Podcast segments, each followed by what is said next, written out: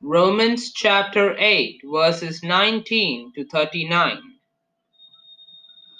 For the earnest expectation of the creature waiteth for the manifestation of the sons of God. For the creature was made subject to vanity, not willingly, but by the reason, but by reason of him who hath subjected the same in hope because the creature itself also shall be delivered from the bondage of corruption into the glorious liberty of the children of God. For we know that the whole creation groaneth and travaileth in pain together until now. And not only they, but ourselves also, which have the first fruits of the Spirit, even we ourselves groan within ourselves, waiting for the adoption, to wit, the redemption of our body. For we are saved by hope, but hope that is seen is not hope. For what a man seeth, why doth he yet hope for?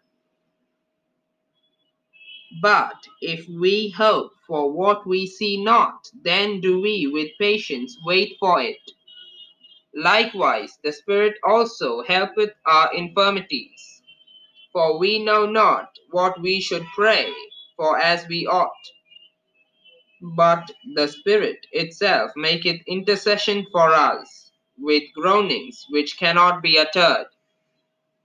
And he that searcheth the hearts knoweth what is the mind of the Spirit, because he maketh intercession for the saints according to the will of God.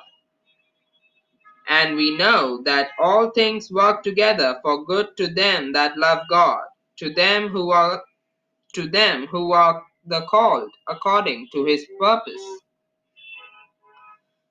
For whom he did foreknow, he also did predestinate to be conformed to the image of his Son, that he might be the firstborn among many brethren.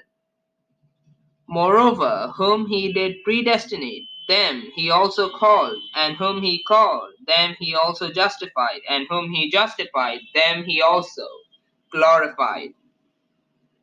What shall we then say to these things? If if God be for us, who can be against us?